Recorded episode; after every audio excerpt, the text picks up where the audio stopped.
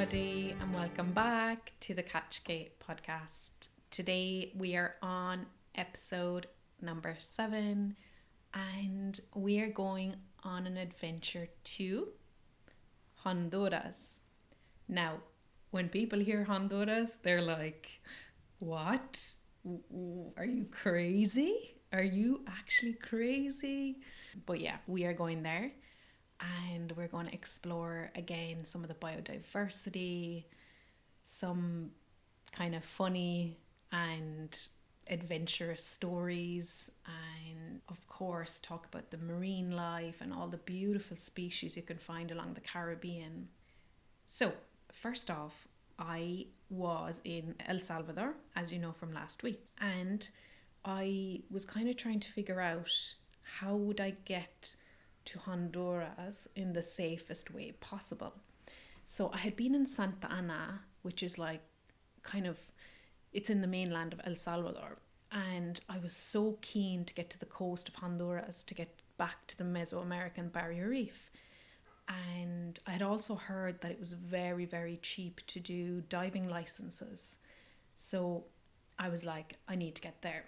I had arranged with my hostel in El Salvador for a transport early in the morning to try and get to the coast where I would have had to get a boat as well. So my bus arrived that morning at around 11 and there was this one just one man in a bus and I was the only person in it. But it looked like really modern and clean and expensive I guess. So I felt kind of okay like I'm in a legit bus because you hear stories about things happening in buses and that and I, I sometimes I was very like afraid you know? But I felt confident. And then luckily we went to pick up another guy in a hostel. So there was two of us. So we were both going from El Salvador into Honduras. But it was really really long journey. We actually did three a three country border crossing that day. I, I had been in three countries in one day. It was kind of funny. We had to change our money a couple of times as well. We kind of spent a full day in the bus all along kind of the Guatemala. We went through the Guatemalan border as well. Um, so it was like we were going back and forth. I was like, what, what are we doing? And why am I going back to Guatemala? But anyway, in the end, I ended up in a town called Copan. It was kind of like a halfway point between the mainlands. And it's so funny because when I think about Ireland and people are like, oh, it's such a long journey up to Galway or up to, you know, somewhere that's two or three hours away.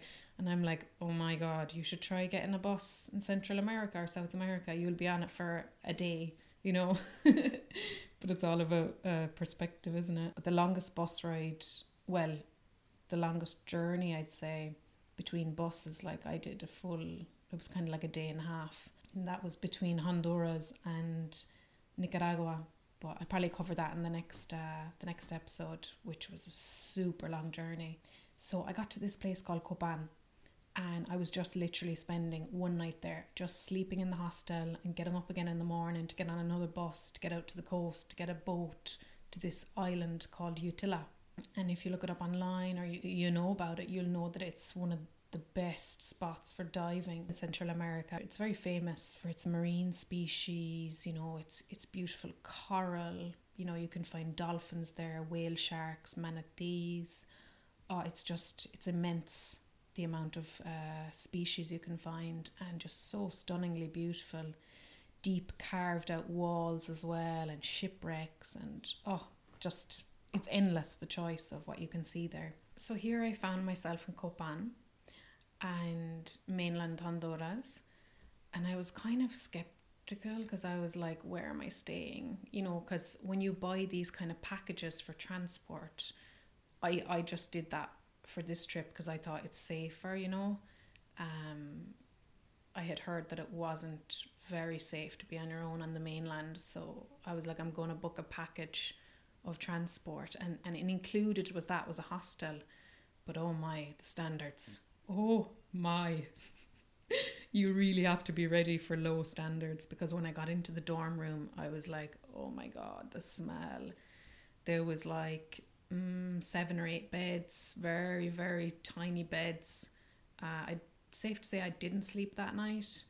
Um, and it was so hot in there. There was literally one fan. and the fan was just blowing roasting hot air. So I spent the whole night like sweating and just turning and turning and turning and just waiting for the bus the next morning again at, at 6 a.m. And like you just put up with it. You know, when you're a backpacker and, and you're kind of traveling cheap, you just put up with like these kind of standards and yeah, you just get along with it. But I was also cautious that on the bus the next day there'd be no toilet. So again, you know, I was like, oh, can I even drink water? And you're like so hot and yeah, like it's not easy. Like I know online you see all the amazing photos, but behind the scenes, like it's it's tough going and it is challenging. I did actually enjoy the night in that town, um, because yeah, it was, it was, it was kind of like the rush and the thrill of getting into a new country. I was like, yes, I'm in Honduras, and I got my stamp. And yeah, it's just something as well I'm so grateful for was the ease that I had on at every country when I arrived. People at the border crossings were so lovely, so inviting, uh, not really many questions. And luckily, as I picked up Spanish on the way, I could have a chat with them. And yeah, it ended up being very it was so easy for me like you know and i'm just so grateful for that because at many times you know if i was in a bus with other travelers or even in some countries you'd have to pay a fee. Like in brazil like i remember and we were i was passing through with two canadians and they had to pay money going in and i didn't you know so i just felt very lucky to be able to get in and out so easily and i'm very grateful for that um, because not everybody has that ease of, of traveling you know so, anyways, I spent the night in this amazing hostel. Um, really not. And uh, we were laughing as well because the cops the cops were super friendly. I suppose they knew that load of us travelers were like on a one night stop off in the middle of nowhere in Honduras. And uh, I just remember having such a laugh with the police that night, and we were like, "Hi, how are you?" And the police were laughing away, and they were super friendly and super nice. So yeah, you know when you can get along with the police, you know you're safe. And Copan as well actually has Mayan ruins, which are classified as UNESCO sites. So many tourists actually do travel there to explore the ruins, but I kind of just chose to go straight out to the coast. I had I had actually been you know around Mexico, Guatemala, exploring Mayan ruins. So I thought you know I'll just head for the coast. So off I went anyway for the island of Utila.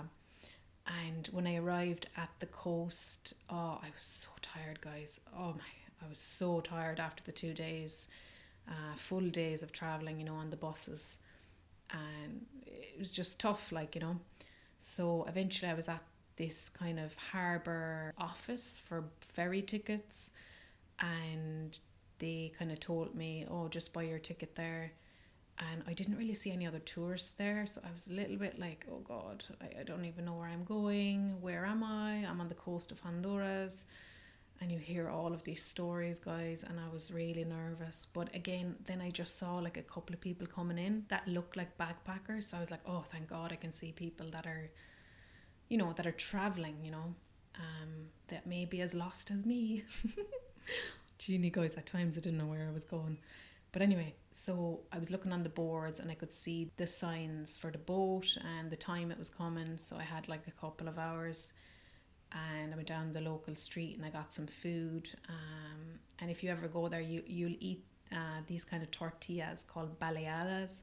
Oh, they're so delicious. It's like refried beans with cheese, um, mantequilla, and like this kind of cream oh, and then you can have other fillings as well, but they're really delicious. Um, they love corn. corn is like a staple there, very popular. And so the boat came, and I was like, oh my god, I'm so excited to go back diving. You know, diving is just like, oh, if you've heard my other podcast, you'll be like, yes, we know, Kate. We know diving is amazing, and we're going to do it. But um, I went, I went onto this boat, and I got ready to get to this island. I was so excited. So then, when I got onto this boat, I could hear all these um, accents that were very, like, you know, the Creole accent, and English was spoken, and just very local the way the people were. And there was a totally different vibe on the boat. And then this man started talking to me, and he was like, Hey, where are you off to? And I was like, oh, Utila, and, and he was like, you do know, like, you're not going to leave. And I was like, what? And he was like, you're not going to leave. He was like, that island captures people and they don't leave. And it is true. Oh my, there's three lies on that island, and they'll tell you once you arrive. Basically, one, I'm leaving tomorrow. The second lie is, I love you. And the third lie is, I'm not drinking tonight. And oh my, trying to stick to those rules, it's so funny because you think, oh no, like what are they talking about? But it actually is so hard to leave. Um, the minute I got on that boat, I felt the vibe of being at home and it was so lovely. And then I got onto the island and everybody was just, everybody just looks after you. Everybody's just looking after each other. And again, as I said, when you're traveling and you feel so lost and you feel so vulnerable at times and, you know, you, you miss home and everything, um, when you when you get to places like that where they where they get to know you and they get to know your name and they treat you like family and they're looking out for you and they really make you feel like it's your home away from home you almost don't want to leave and it's very hard to leave very hard. They, th- those were the struggles on my trip and there were some places i left and i cried I cried and I thought, no, because then you have to go back out into the world again and feel lost and not know where you're going and be looking at maps and trying to trust people and yeah, it's it's a it's a whirlwind of emotions. So what ensued were many many weeks of pure adventure, bliss, fun, laughing, dancing, stargazing, diving, quad biking, volleyball. Oh, just it was just pure fun and you just forget the world around you. That's what it was like. So my daily life was kind of like you get up in the morning early, half five ish. You get out onto the boat at around six. You know, you get your tank ready, you get your scuba gear ready, and you basically just go out for like diving for the whole day. So you go out for a morning dive, then you come back, you'll have your food, uh, wash off your equipment. Then you go back out again in the evening for a dive. Um, oh, it's just it's an amazing lifestyle. Like absolutely amazing to spend that much time underwater. And then in the evenings you would play volleyball, and I learned how to play volleyball. I don't know if I can remember now because God help us in Ireland, I haven't seen a volleyball net here. But yeah, it was just amazing. I hadn't worn shoes for weeks I, I actually forgot even what shoes were. And it was so funny because I'd go out in the evenings, like you go out nearly every night dancing or just with the locals or playing pool or just literally being around people all the time. And I remember I'd go out in the evenings with, one pair of flip flops and I'd come back and I'd have a different pair on me. and some nights I'd come home from the bar and I'd have two different flip flops on, and I'm like, whose flip flops do I have on tonight? Oh, it's just so funny. Yeah, just pure madness and pure fun. So, I actually did my advanced diving license in Utila. It's really handy uh, with the scuba schools because they actually, it's actually better to do a cert rather than just go diving like you might as well get your cert because it's so cheap. And i remember researching it and it was saying like along with thailand it was one of the cheapest places in the world. So i was like definitely getting it. And i was so tempted to go on further and do all the other certs but at the same time i knew on my voyage i had to keep going.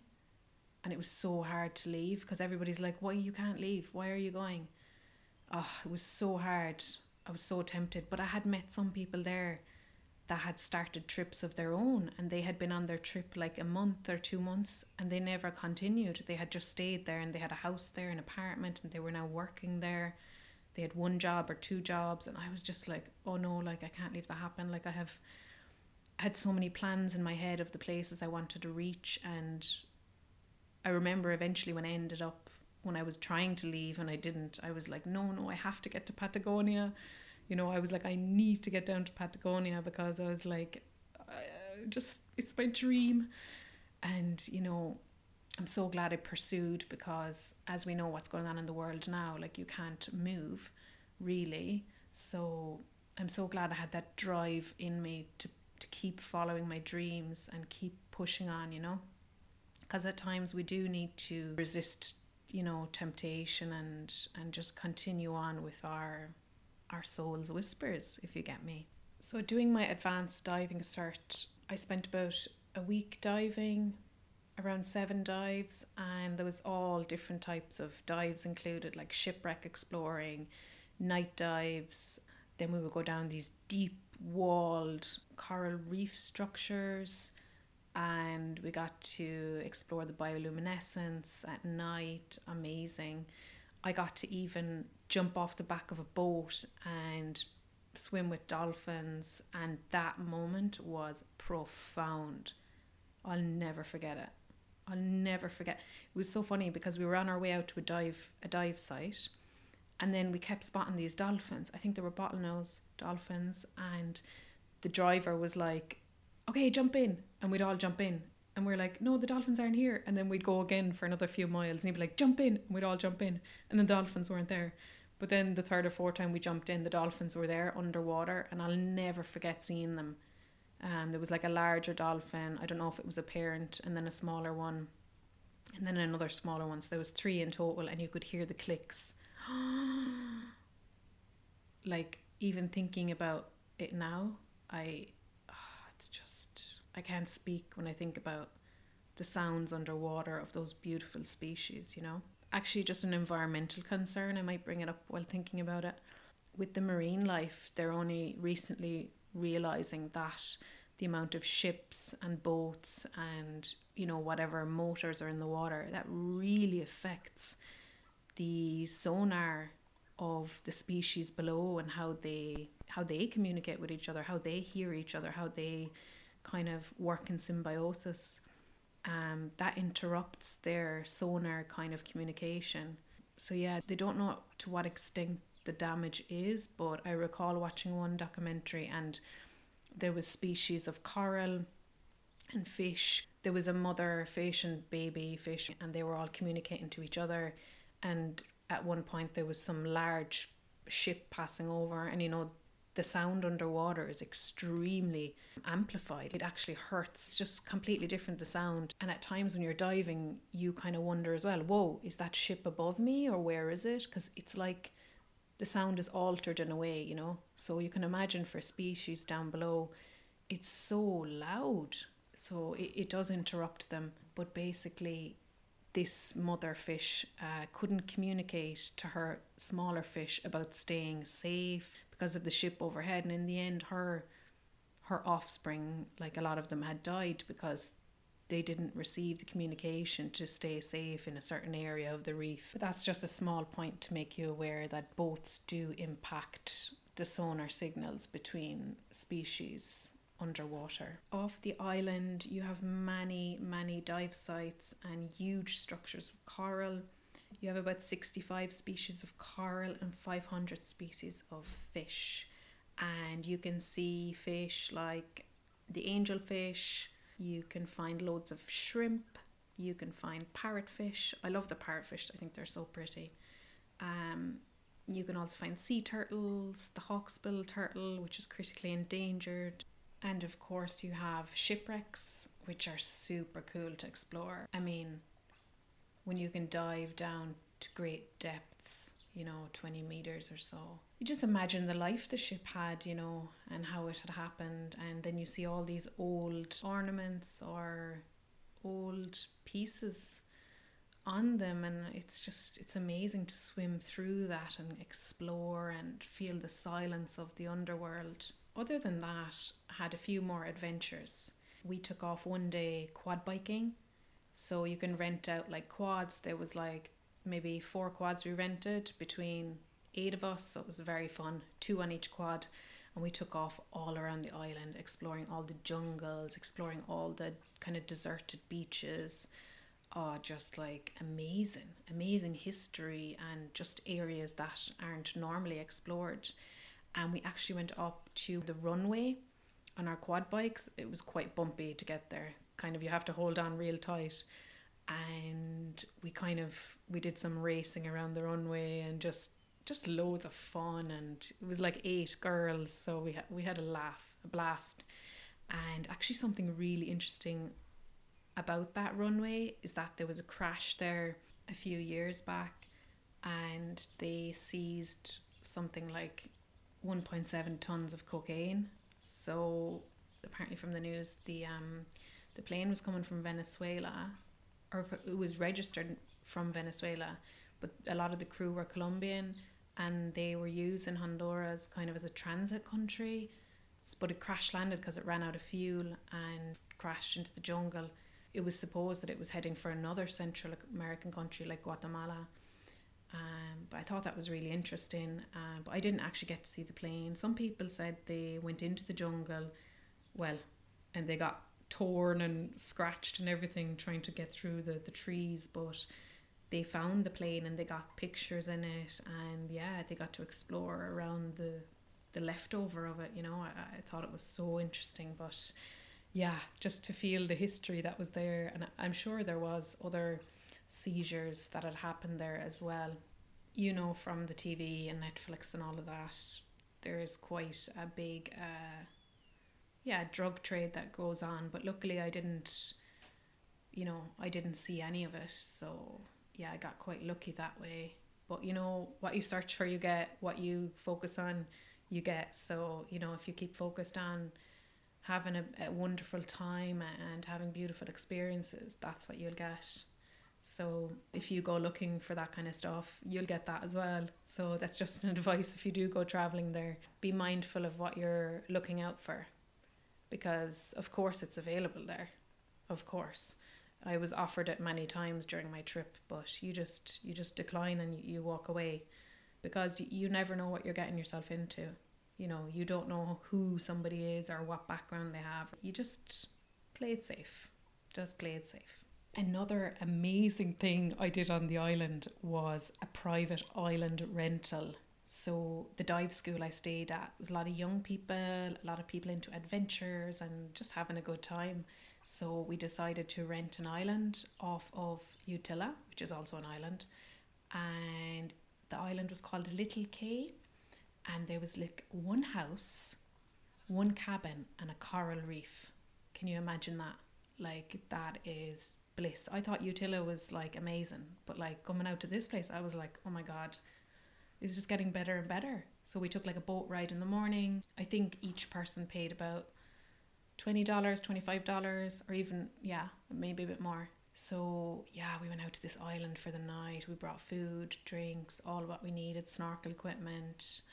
It was just amazing. We just spent the whole day snorkeling, walking around the palm trees, just relaxing and exploring and just feeling the remoteness of where we were in in the world you know just on this tiny little it felt like a little sand dune and you're just standing on it and you're surrounded by the whole ocean and there's nothing else you know? It was so isolated.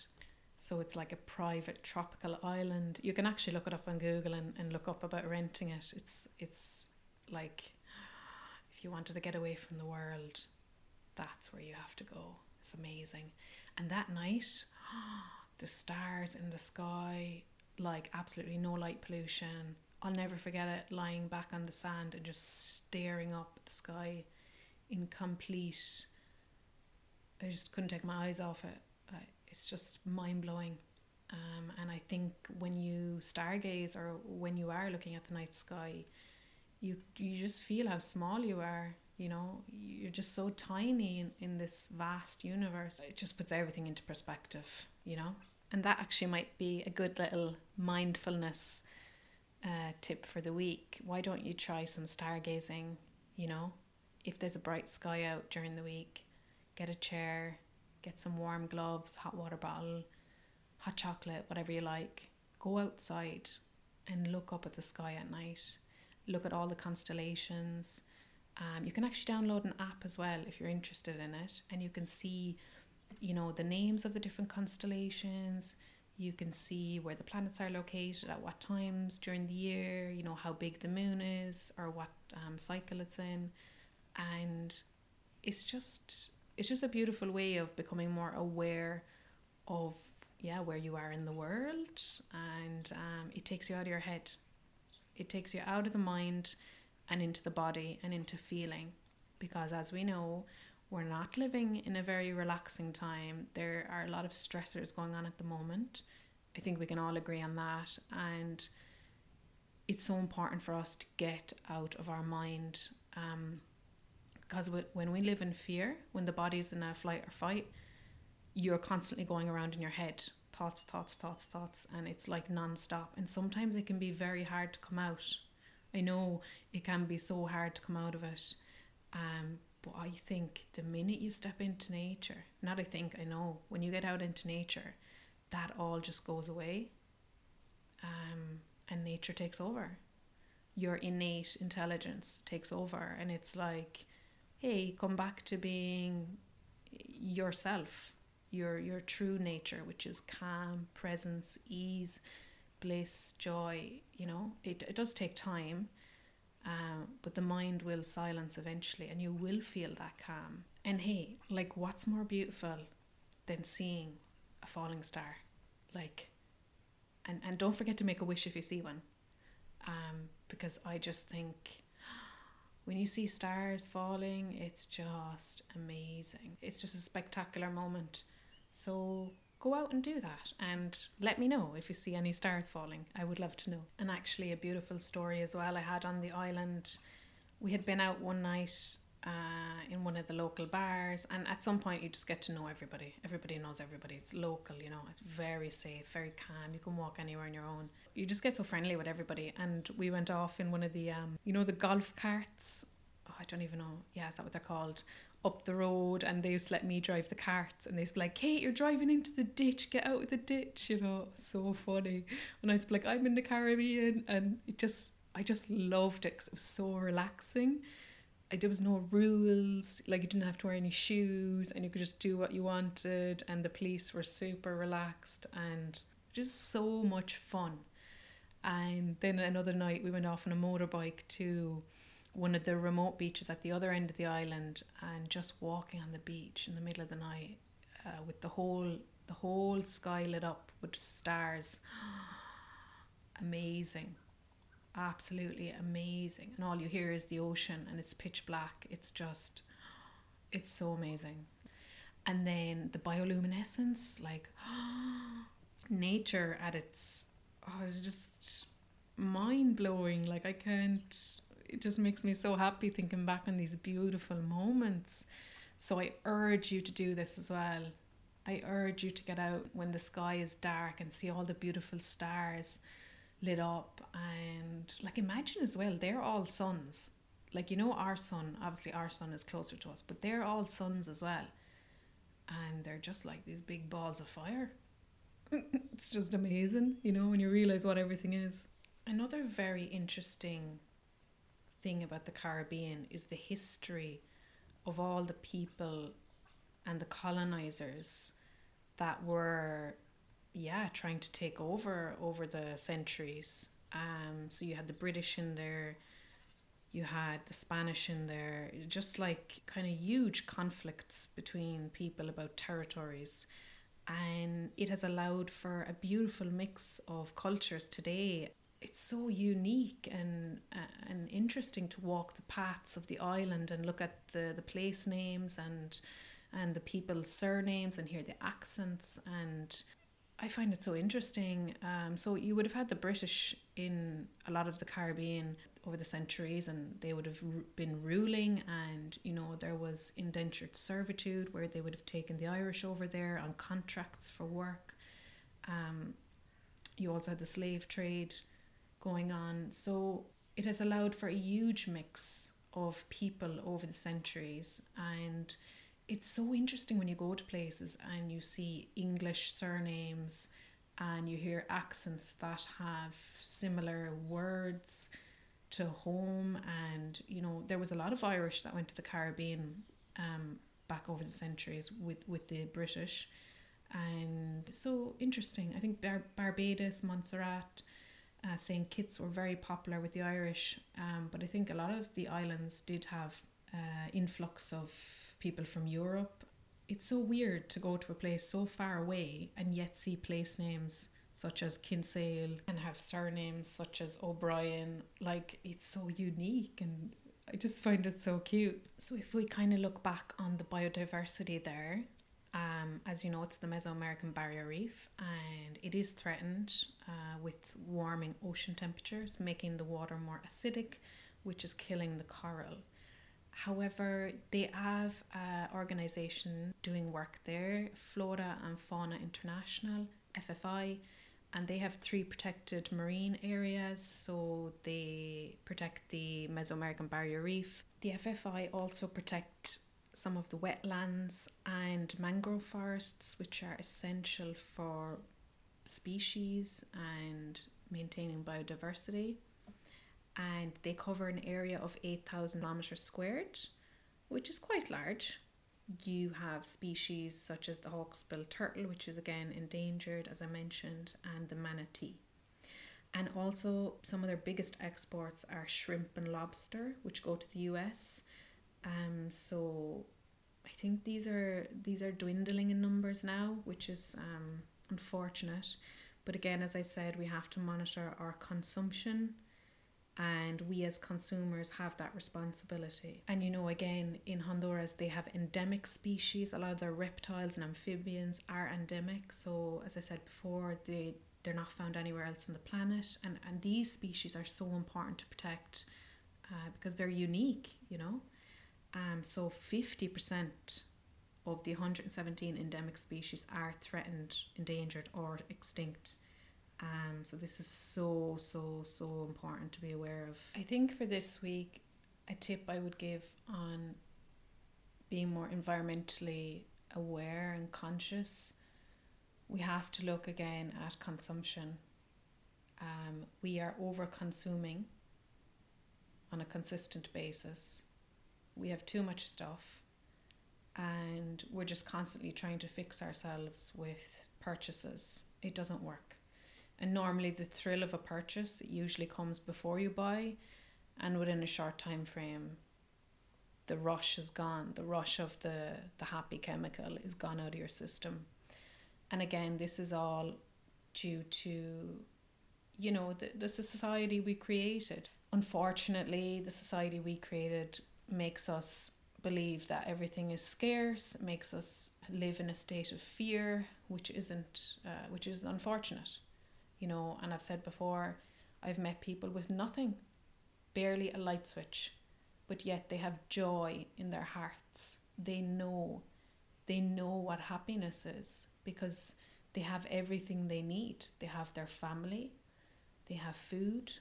You know, some people are struggling for food as well but these people live day to day and they may just have the money to get the food for that day, but they have what they need. They have their family around them, they have love and gratitude in their hearts. But us, in the Western world, we are living in a state of more, more, more, more, more. It's never enough. It's never enough. And also the belief mindset that I'm not enough. You know, it's like this not enoughness consistently and it's not a long term sustainable way to live. And we know this by looking at nature. You look at nature and you look at the destruction rate, we cannot survive on this planet the way we are living. Um, it's just impossible. It is absolutely impossible for us to live here and sustain. Like we've overdone it, you know, and we actually have enough. Um, so I, I don't know for the future what's going to happen with regards governments and all of this because for me I think it would be beautiful if we could move to a more locally sustainable operating system if you get me. Um, because if you look at the pandemic right now not that there's people winning but there are people more fortunate than others. Uh, there are a lot of people getting more money and getting richer, and there are a lot of people who are at the lower end of the scale struggling and suffering. And you look at the likes of Amazon, you look at the big companies that that are just going up into the trillions now, and money and purchases is going into this big dollar businesses, which isn't fair, you know. And you look at local people whose businesses have closed down. So please, please, please be aware of your consumption and that that is impacting I know you look at Amazon and think, oh, I could buy that so cheap. But look at the local people around you because when you purchase from a local person, you're putting back into the local economy you're also making that person happier. That person then spreads that message on, you know, it just works better. Okay, guys, I'm super conscious that I'm getting uh, to the end of the podcast. I want to say again, thank you, thank you to the patrons. And if you are finding my messages helpful and valuable in your life, becoming a patron is a wonderful way of supporting uh, the work of my podcast and my mission here to get people back in touch with nature and connecting to the planet. So the website is patreon.com slash catchkate and it can be simply the price of a coffee. And yeah, just so grateful for all of you being here with me. And if you found that today's episode was helpful to you, please share, subscribe, um, and I would be so grateful for that. Remember that Honduras is not a scary place, it is absolutely divine and blissful and a paradise. And oh my god, like renting a private island, like who does that? but to be fair, guys, I, I literally paid 25 bucks. So it's not it's not that hard. Like people always say like how did you save up? And I'm like yeah, but it's easy if you if you consciously spend your money, if you if you're a conscious consumer, you know? So just be aware of that, that things don't need to be as complex as your mind makes them. Um, so yeah, have a wonderful week, guys. Don't be afraid to get in touch if you have any feedback or you you are enjoying the episodes. Um, have a gorgeous day. Ciao.